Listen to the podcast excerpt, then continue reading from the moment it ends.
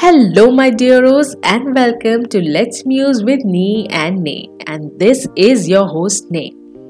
For those who have joined us again, thank you for coming back. And for those who are new, this is a podcast where we muse upon everything and anything under the sun, be it life, love, relationship, and even ghosts. Just kidding. Well, to start with, how was your weekend? I know it was Monday and it is the most dreaded day of the week, with so much on your plate to organize for the next six days ahead, or perhaps five for some. But I bet you had fun. Well, with things reopening slowly, people have started to pick up the pieces of their messed up life and get back on their feet again. But don't get too excited, okay? Because it's still not time to practice extreme carelessness. Tread with caution and stay happy and safe.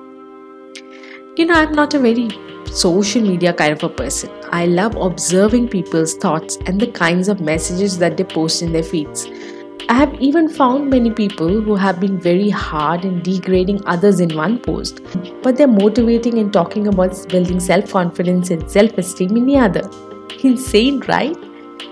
In fact, October 10th was World Mental Health Day and I could find many people advocating and vouching that mental health is real, it's a disease like no other, and we should all be vocal about it. But you know, interestingly, these things appear on social media platforms when something big has happened, or when someone wants likes and shares, and when such things are getting viral.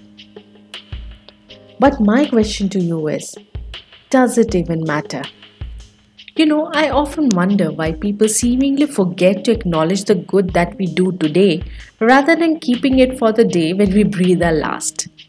Shouldn't we make it a point to appreciate everyone around us every day, keep a check on them and know how are they doing?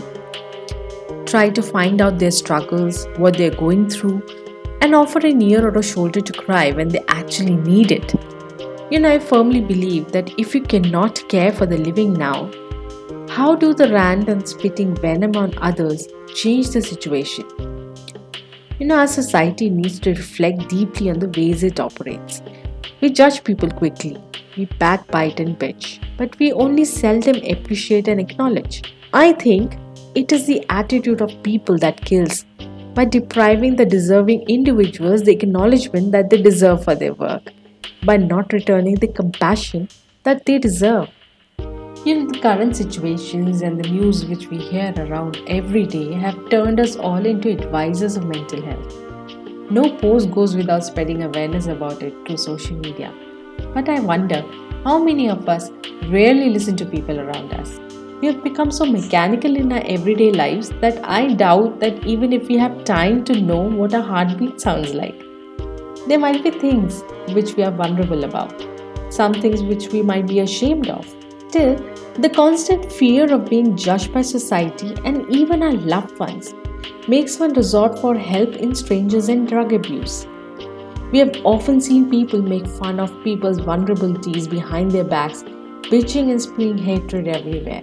Though sometimes it is plain innocent, it affects the emotional and mental state of a person immensely. Suicide is one of the most common cause of death in India and its statistics are baffling. According to a recent study by WHO, India was ranked sixth most depressed country in the world. Can you imagine that? With the current increasing cases of suicide, things do not seem too right. But is death only the solution of all the troubles in this world? You know, what has gone cannot be brought back, but we can try and preserve what is still there. A little compassion, a little kindness to the people around you can make a huge difference. Maybe offering a little hand of help, an ear to hear their problems, a simple smile or a small gesture of compassion may prove enough for a grieving and distressed person. Every human requires a human consideration, irrespective of what he looks like or what he eats or where he's from.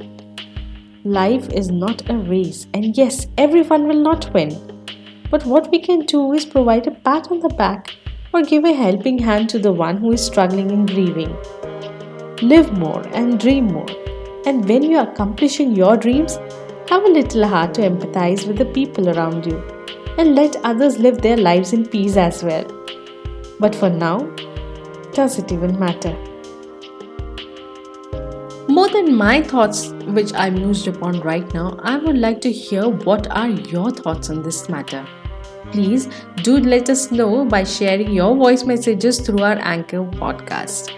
I'll be looking forward to know what are your thoughts on this. So I'll see you tomorrow with a new thought to muse upon.